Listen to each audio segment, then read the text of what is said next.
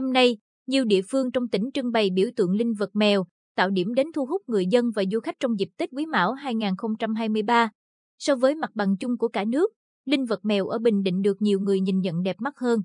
Những năm trước, trong dịp Tết Nguyên đáng, chỉ có ở thành phố Quy Nhơn, từ sự quan tâm của tỉnh, rồi sau đó là thị xã Hoài Nhơn trưng bày linh vật.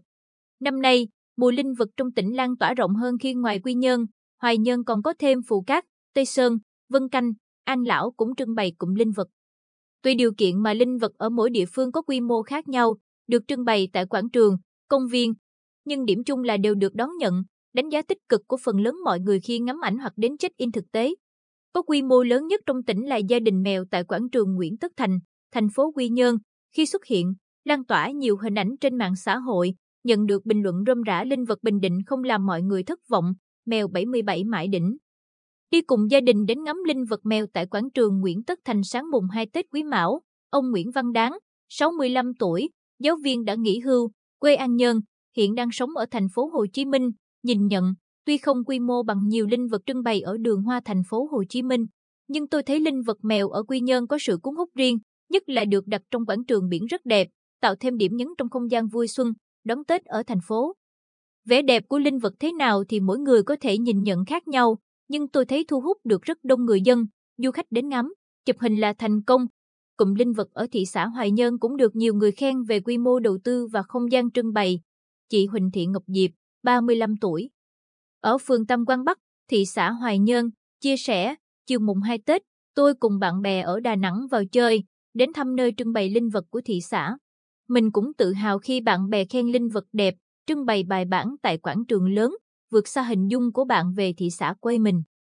Tại các huyện trong tỉnh lần đầu tiên có linh vật trưng bày trong dịp Tết, sự đón nhận của người dân càng háo hức hơn. Chị Trần Thị Mai, 33 tuổi, người chăm hát roi, ở xã Canh Hòa, huyện Vân Canh, chia sẻ, đây là lần đầu tiên huyện có linh vật trưng bày tại thị trấn Vân Canh, nên người dân địa phương rất thích thú. Nhất là đồng bào dân tộc thiểu số ở vùng sâu vùng xa chúng tôi ít có điều kiện đi xuống Quy Nhơn để được ngắm linh vật dịp Tết. Năm nay, chỉ cần đi gần xuống thị trấn là ngắm linh vật gia đình mèo rất dễ thương, phía sau có mô hình ghè rượu cần nên chúng tôi cũng thấy gần gũi hơn. Trước Tết Quý Mão 2023, một nhà điêu khắc ở trong tỉnh đã đăng ý kiến trên Facebook cá nhân, rình rang to bự. Sơn phết đỏ vàng lòe loẹt là cách làm linh vật ở hầu hết các địa phương trên đất nước Việt Nam. Cái này lỗi một phần do bộ phận tham mưu đến lãnh đạo sở ngành. Họ thường cho rằng như thế là đẹp, và năm nào cũng vậy, cứ thế mà làm. Nhiều trường hợp rất sến súi nhưng họ đo sự đẹp bằng số lượng người kéo về chụp ảnh. Tất cả những thứ ấy chưa bao giờ có thể được gọi là nghệ thuật. Trong bài viết linh vật gây cười đăng trên vnexpress.net, kiến trúc sư Trịnh Phương Quân chia sẻ khi xem linh vật mèo khắp nơi trên cả nước, bên cạnh những tác phẩm đẹp, có hồn, không ít linh vật trông như mèo đội lốt chuột, mèo rầu rĩ, mèo hốt hoảng, làm xấu cảnh quan đô thị. Ông Quân cho rằng, không nên dễ dãi chấp nhận sự cẩu thả và tùy tiện, lâu dần sẽ trở thành thói quen, khiến cho các không gian công cộng mất đi tính thẩm mỹ cần có. Các bức tượng và tiểu cảnh trang trí sau dịp lễ Tết thông thường đều được phá bỏ, gây lãng phí lớn. Rất ít tác phẩm có giá trị sử dụng lâu dài, trở thành biểu tượng nổi tiếng, hay đơn giản hơn là được tái sử dụng cho các sân chơi trẻ em, công viên, trường mầm non hay sở thú. Thêm một câu chuyện đáng suy nghĩ là có nghệ nhân điêu khắc trẻ làm linh vật mèo đặt ở quảng trường huyện Triệu Phong, Quảng Trị, chỉ tốn 31 triệu đồng, được nhiều người phong là hoa hậu mèo của cả nước.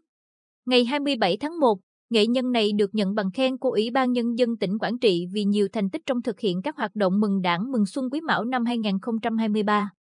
Những câu chuyện trên đây phần nào gợi mở những điều đáng suy nghĩ về tính nghệ thuật, sự tiết kiệm, hiệu quả sử dụng lâu dài, nhất là đổi mới gắn với thể hiện rõ nét hơn đặc trưng địa phương khi thực hiện linh vật ở Bình Định trong những năm tới.